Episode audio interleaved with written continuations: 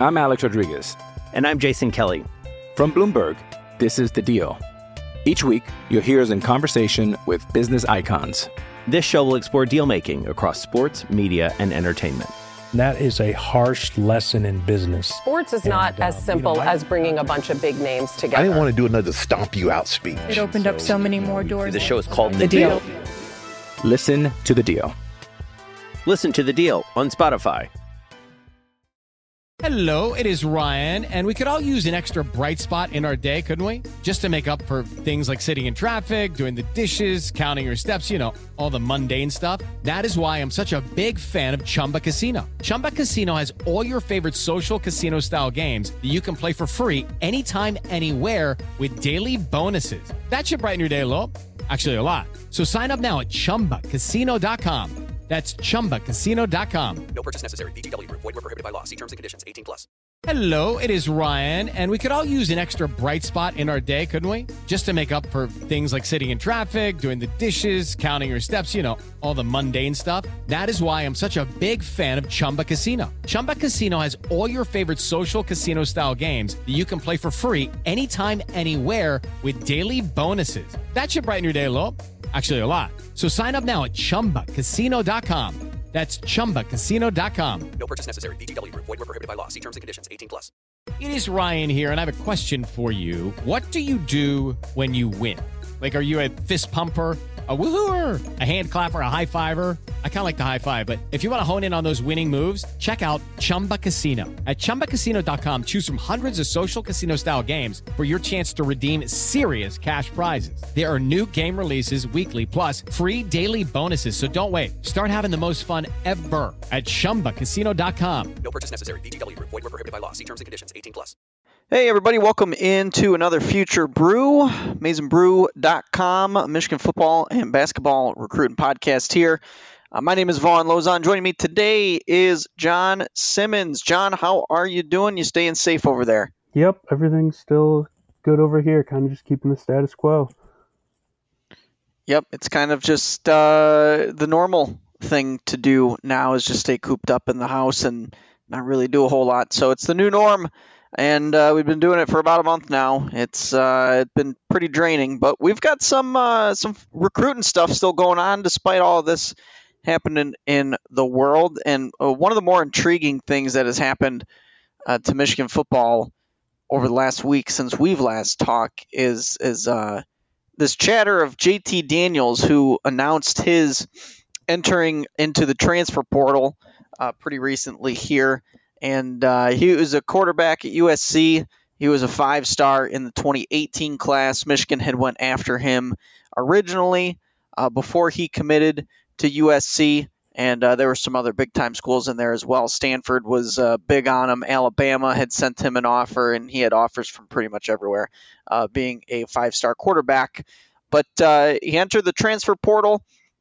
And now there's some buzz that he may be interested in Michigan again, now that the recruiting process has entered the second phase for him. And there was an article on 24/7 by Greg Biggins, who's one of the West Coast recruiting guys, and put together seven potential transfer destinations for JT Daniels.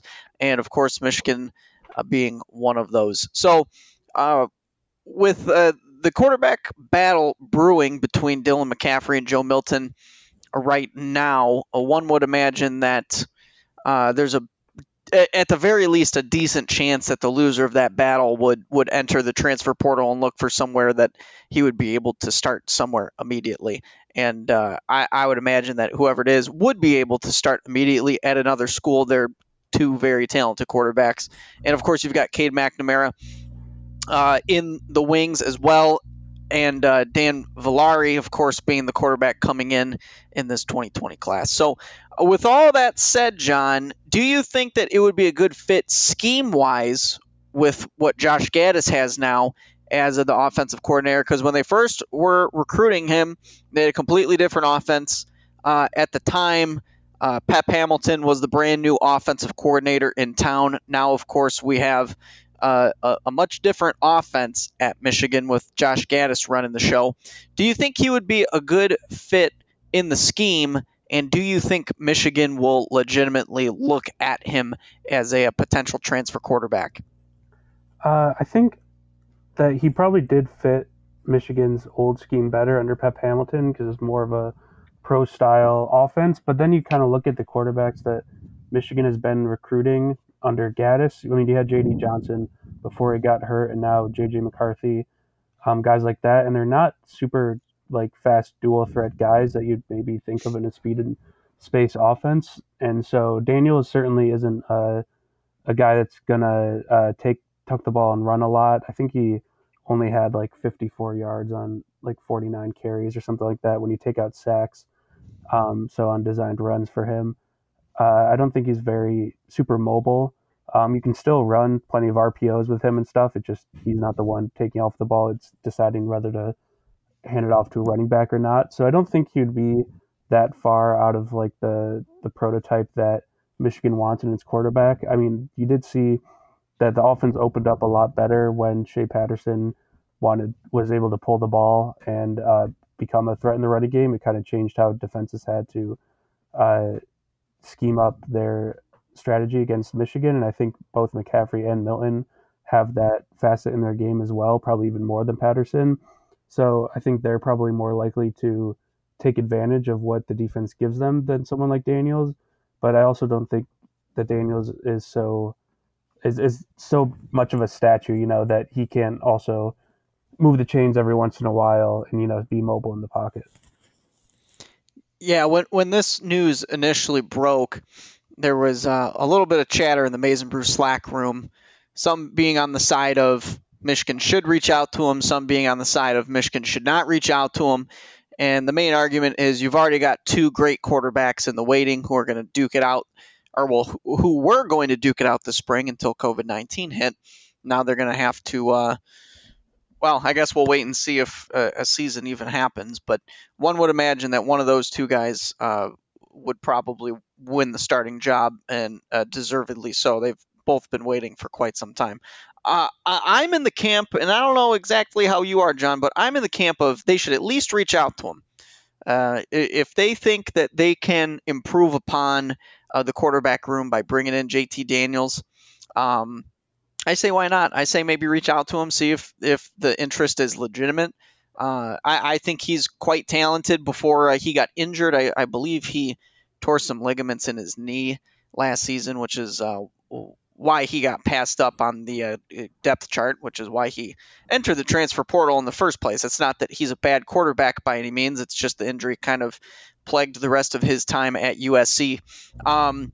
So I would say reach out to him if the feeling is mutual on Michigan's end there. If they think that they can improve upon the position, bring in a talented quarterback.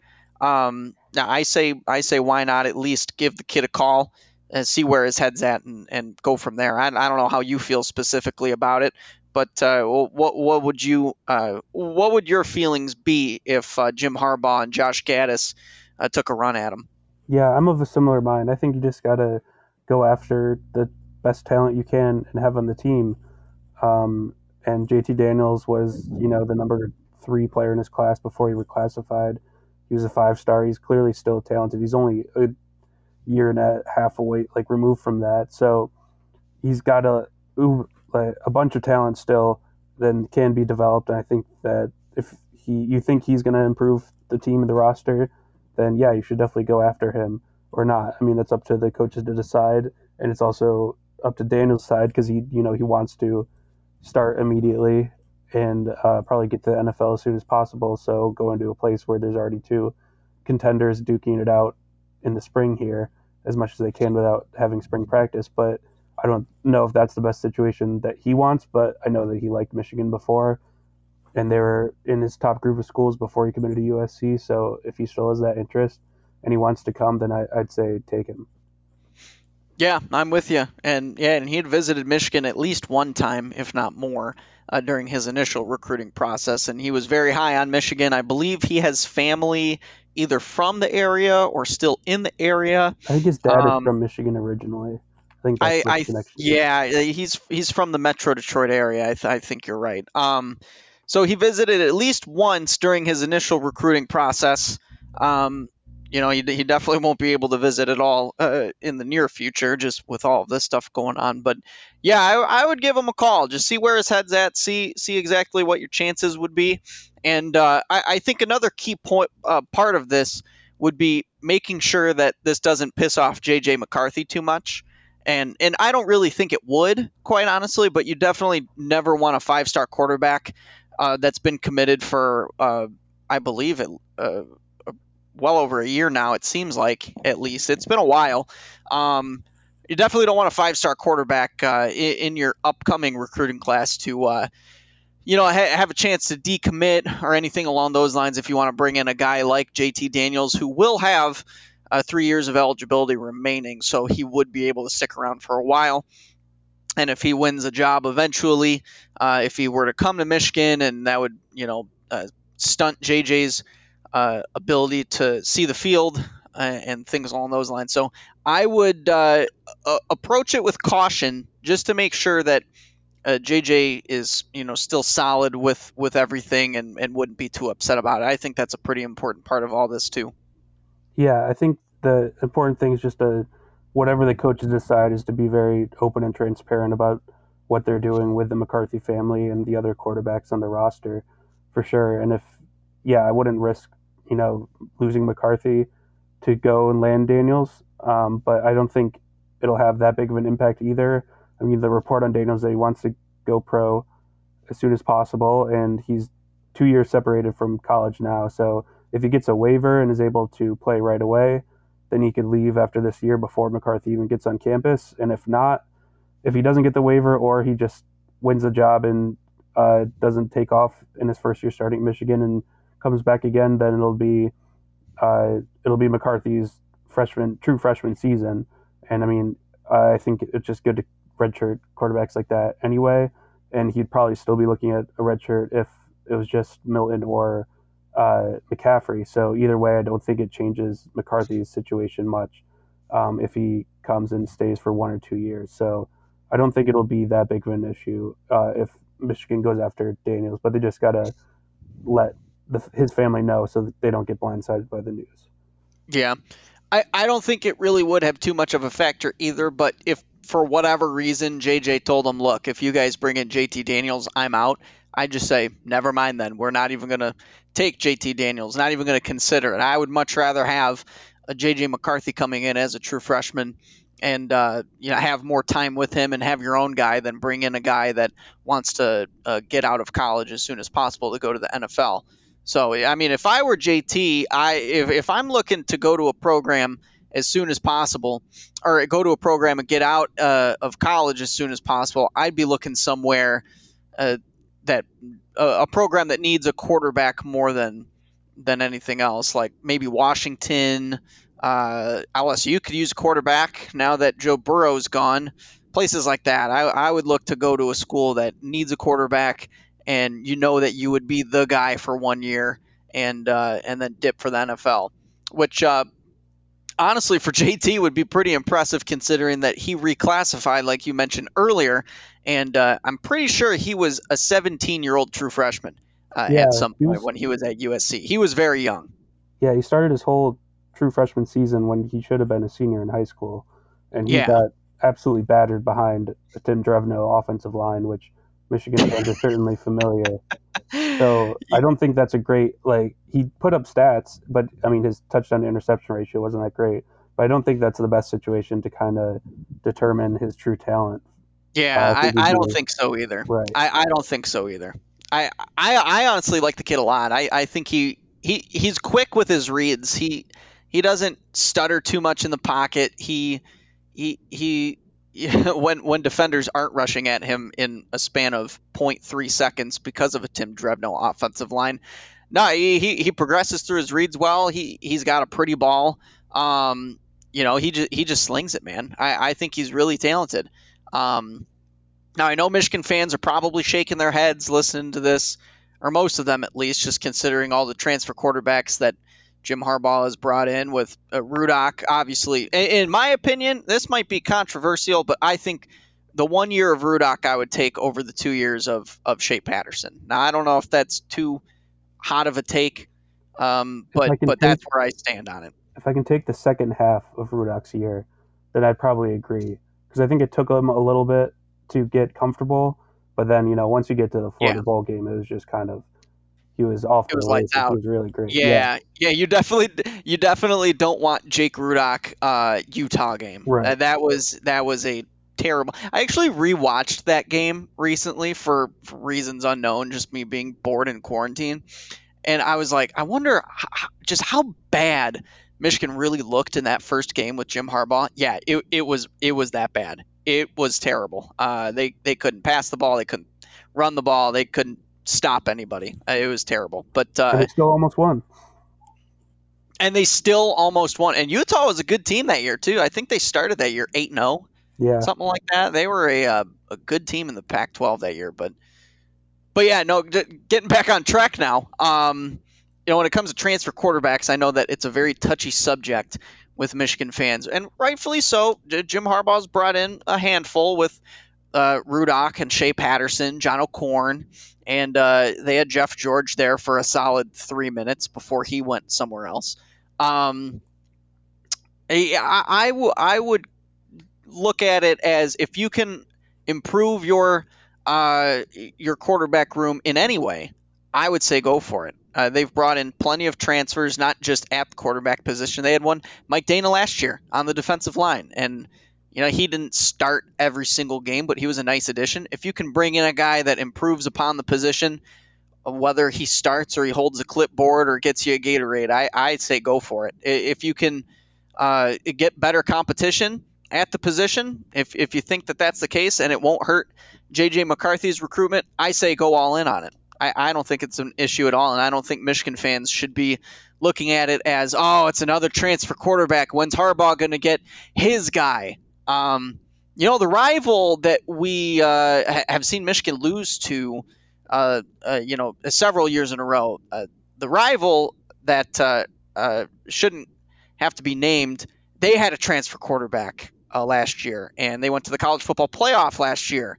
And 3 of the 4 college football playoff teams this past season had transfer quarterbacks. So I don't get the whole argument of bringing in your own guy versus a transfer guy. I say if he's the best quarterback, you would want the best quarterback, right? Yeah. Winning and putting up stats at the quarterback position, no matter who it is going to be a way stronger recruiting pitch than we – start the guys that we recruit out of high school. Like, the people bring up that it'll start to hurt Michigan's chances on the trail trying to get these quarterbacks because Harbaugh always starts transfers, but they have J.J. McCarthy committed, who's the highest ranked QB commit of Harbaugh's tenure. So it's clearly not having an effect yet. And like you said, all 3 out of the 4 playoff teams started QBs. It's not hurting Oklahoma's QB recruiting at all. They got Spencer Rattler, the number 1 QB last cycle, and they're going to get Caleb Williams, the number 1 dual threat QB in this cycle, and they've started 2 straight transfers at quarterback. So I just, it's a non-starter. Like, I don't think it's going to matter. Winning a bunch of games, making the playoffs, or getting the Big Ten championship game are going to totally outweigh the people saying that transfer started QB. Yeah. So just to go back to this 24/7 article here from Greg Biggins, he's got LSU, Tennessee, Michigan, Florida State, Ole Miss, Washington, and then USC actually rounding out his 7 potential transfer destinations. So, I mean, at this point, I would leave USC out of there. I don't think they're a real destination for him to go to, but I could definitely see him going to a team like Washington or a team like Florida State, with Florida State especially getting a new head coach there, Mike Norvell, his first year. They're going to need a quarterback as well. So, I mean, like I say, if you can be the guy at one place for 1 year, a few of these options, honestly, would be pretty appealing. But at the end of the day, honestly, I don't think he's going to end up coming to Michigan. I think they're going to stick with what they've got. I think they're going to stick with JJ in the 2021 class.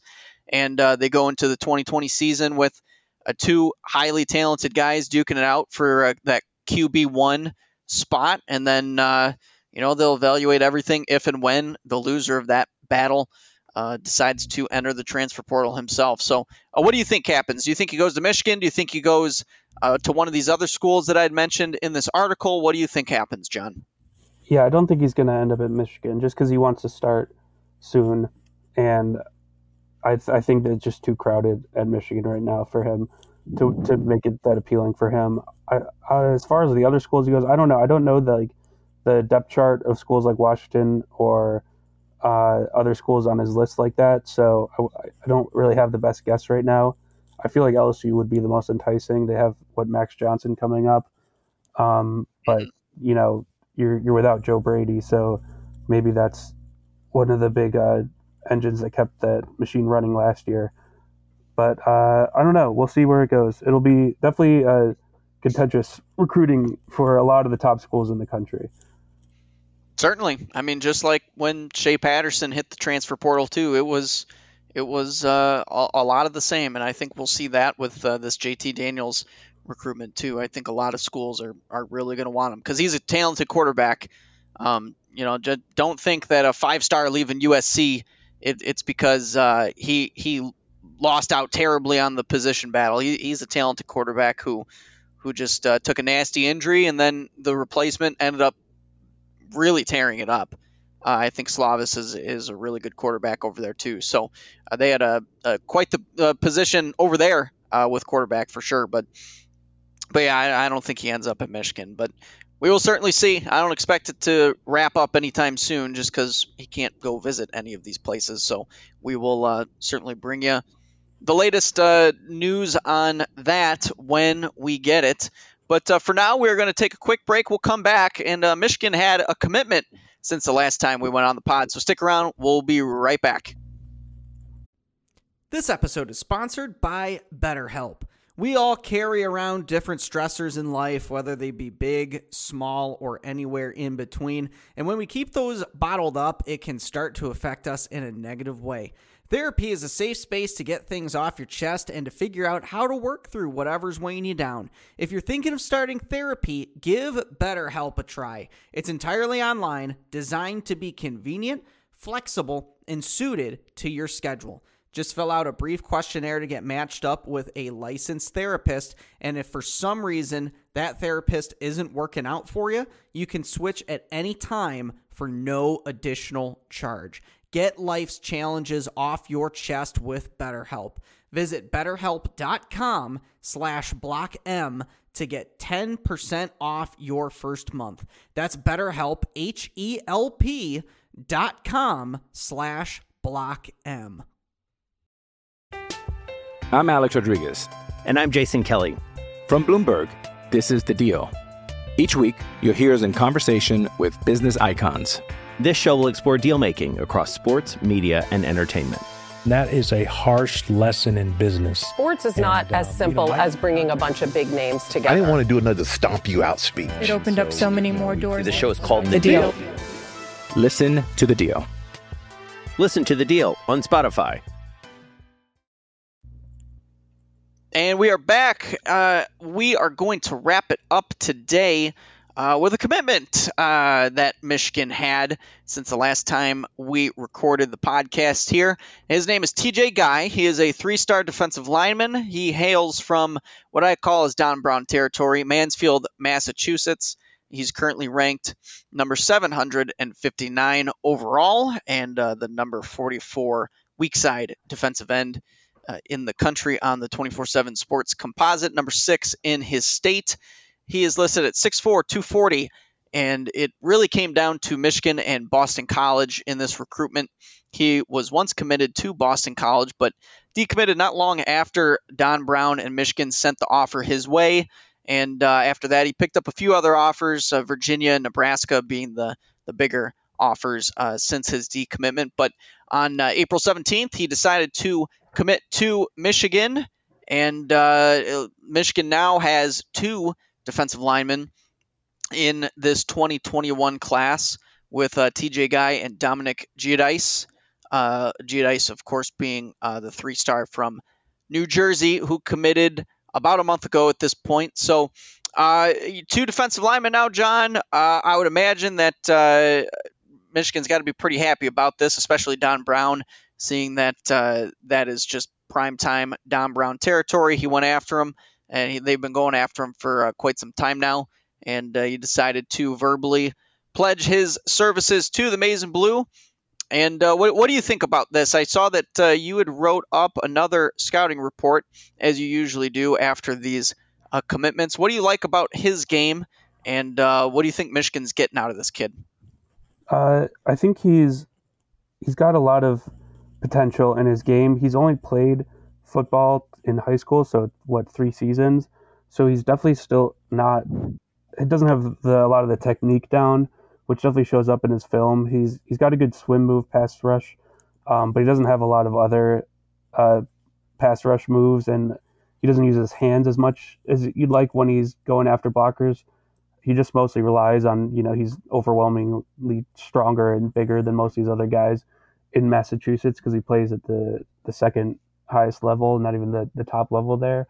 So I think he's got a long way of going for coaching to kind of get him ready to see the field at Michigan, but I do like his size and his frame to bulk up and get to that maybe 275, 280 range and play as strong side end or three tech at Michigan. And he's also a great he's also got really good burst and kind of the quickness off the line that I think it's just those kind of intangibles that you can't really teach. I'd rather have a guy like that who has more potential and can be coached up and learn all the stuff that you can't teach rather than someone who's kind of maxing himself out based on solely motor and effort and being really technically sound, but he doesn't have the athleticism. So he's got a lot higher ceiling than I think guys like maybe Finney or Giudice in the class. But he also has a lower floor.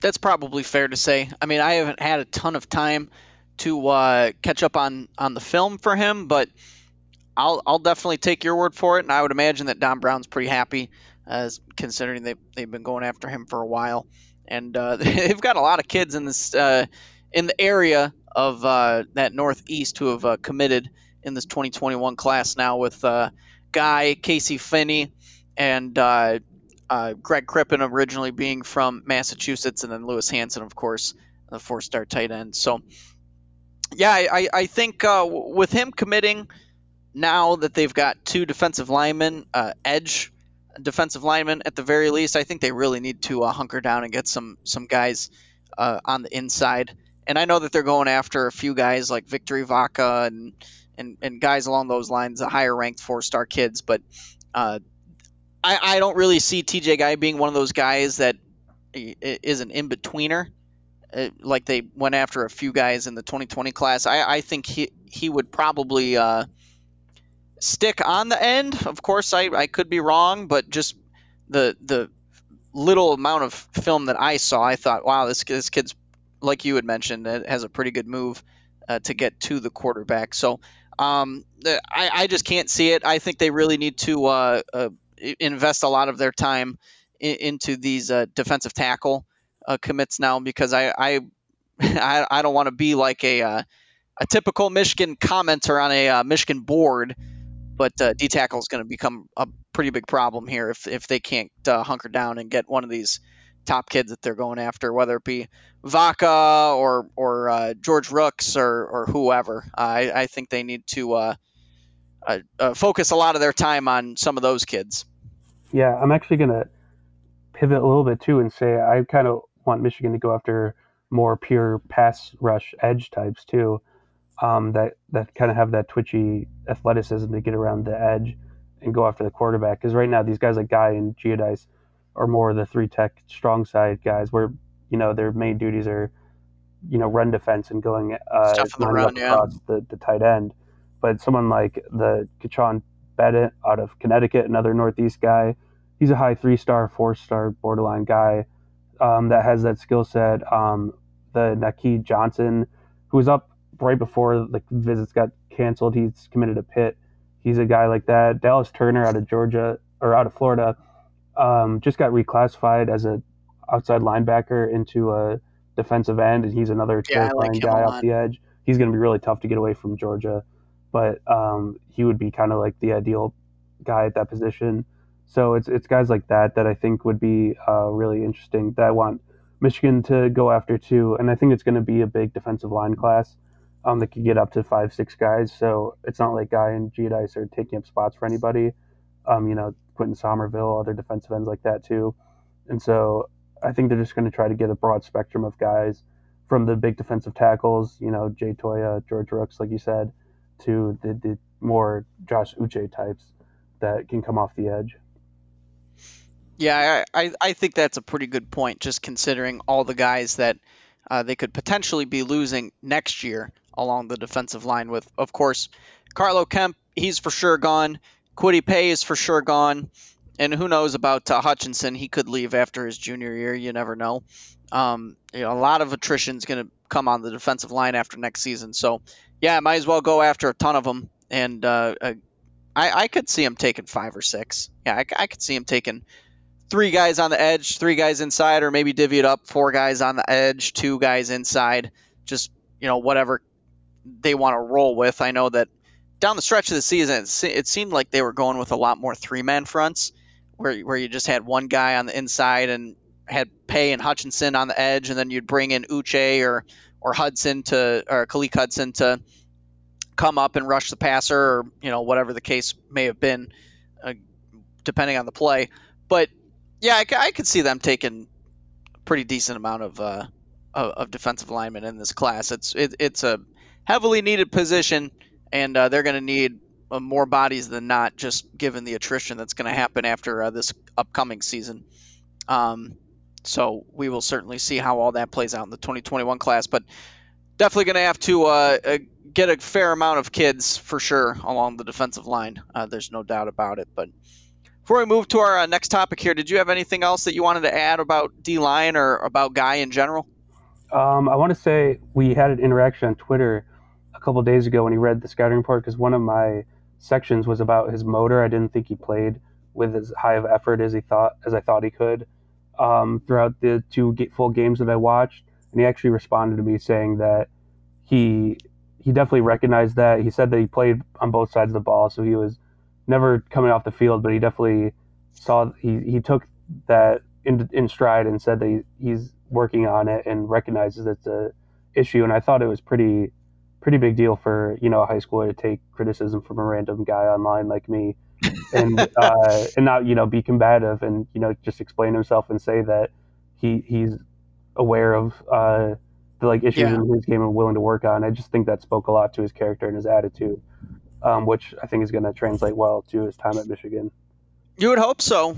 You would definitely hope so at the very least. So does he play O-line too, or does he play like tight end? Do you know what? Yeah, he plays tackle for his team. And I actually, a bunch of comments from other people have been saying this too, but I like how he looks on offensive line too. And I think if defensive line doesn't work out, he could switch over and be pretty solid on the offensive side. He just moves really well, has good bend and flexibility. I think that his body type also works for tackle really well. He could be a high ceiling guy there too.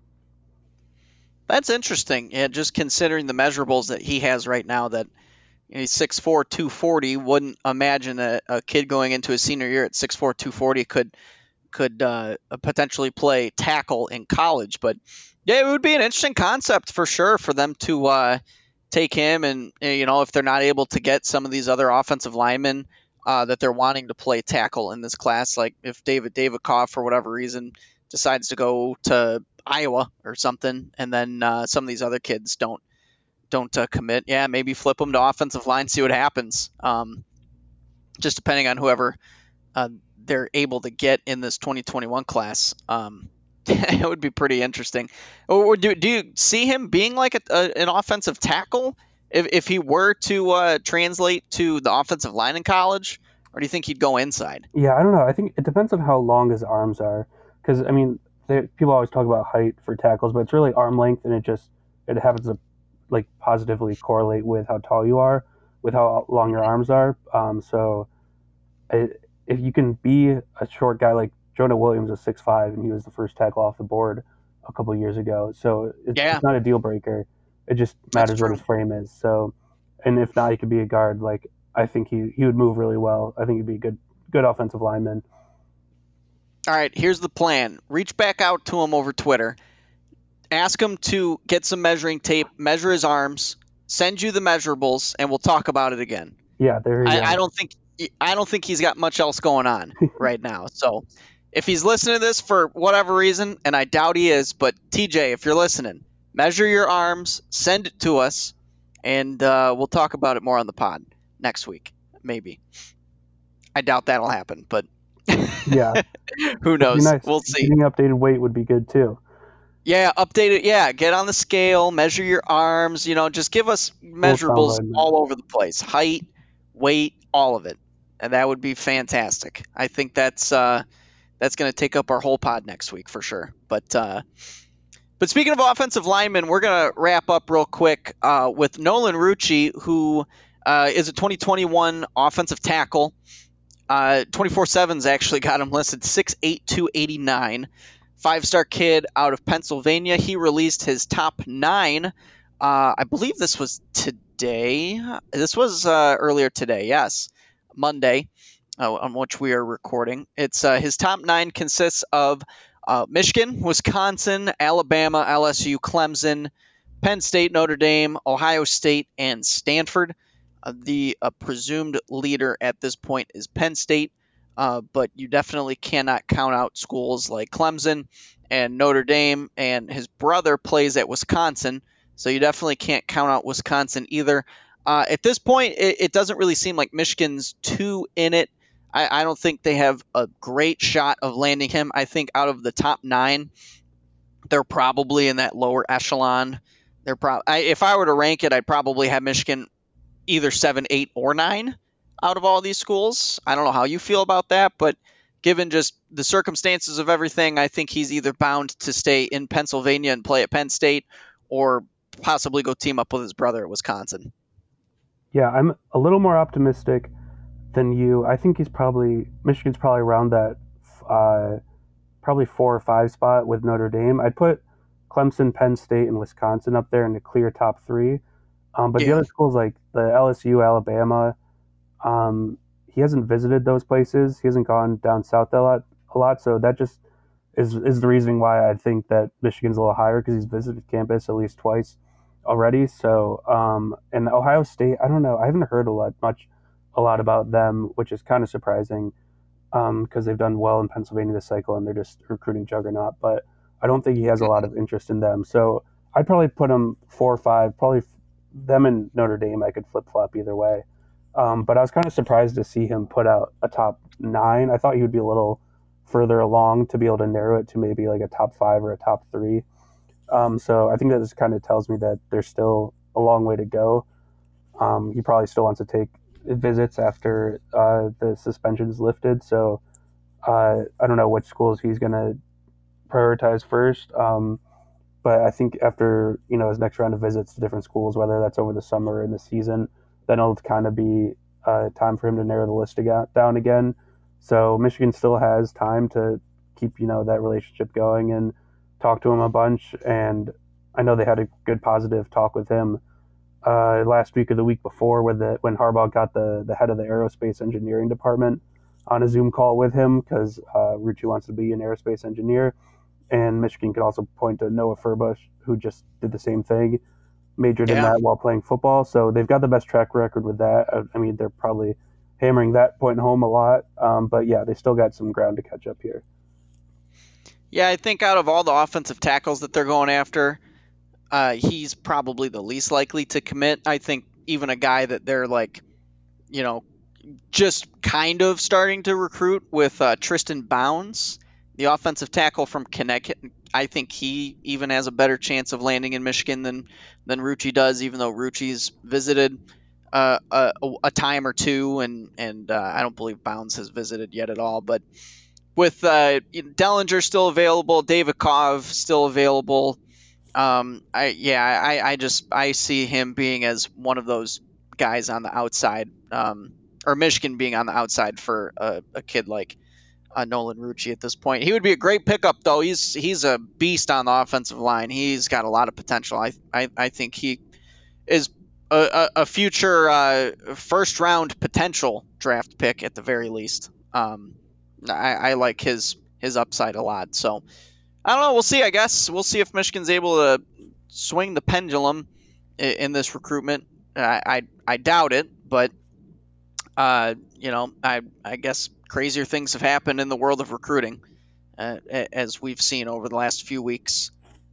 here with football and basketball, both of them. But yeah, I think along the offensive line, it's still looking pretty good regardless if Rucci comes to Michigan or not. I think if they're able to close with a class consisting of Spindler and maybe throw in Davakov on right tackle, and then maybe throw in a kid like Drew Kendall, I think that would be an impressive haul on the offensive line regardless. Yeah, that's four top 100 guys. It's hard to beat that for sure. Yeah, you can't really ask for much more if you're a Michigan fan, if you're looking at the way the offensive line's been recruited. And we've talked ad nauseum about offensive line recruiting in general, but the job that Ed Warner's done at Michigan, probably his best recruiting job, period, since he's been an assistant coach in college football. So we'll certainly see how the rest of that shakes out for the 2021 class. But I think that's about all I got here today. Johnny Boy, did you want to mention anything else at all? No, not that I can think of. Yeah. All right. Well, you can follow me on Twitter at Vaughn_Lozon. And John, where can they find you at, my friend? At Simmons_John. And you can follow Mason Brew on Twitter at Mason Brew. Give Mason Brew a like on Facebook and Instagram. Be sure to rate and subscribe to all of our podcasts here on the Mason Brew Podcast Network. We'll be back next week. Hopefully there will be some recruiting things to talk about. It's just it's interesting sometimes trying to find things to talk about when there isn't a whole lot of things going on. Or this would be the time of year where kids would be taking visits. And we'd be talking about all these visits, and maybe there would be an uptick in commitments as well. But we'll certainly see what happens within the next week. But we will be back next week to break it all down. For John, I am Vaughn. We'll talk to you guys next time. Go Blue.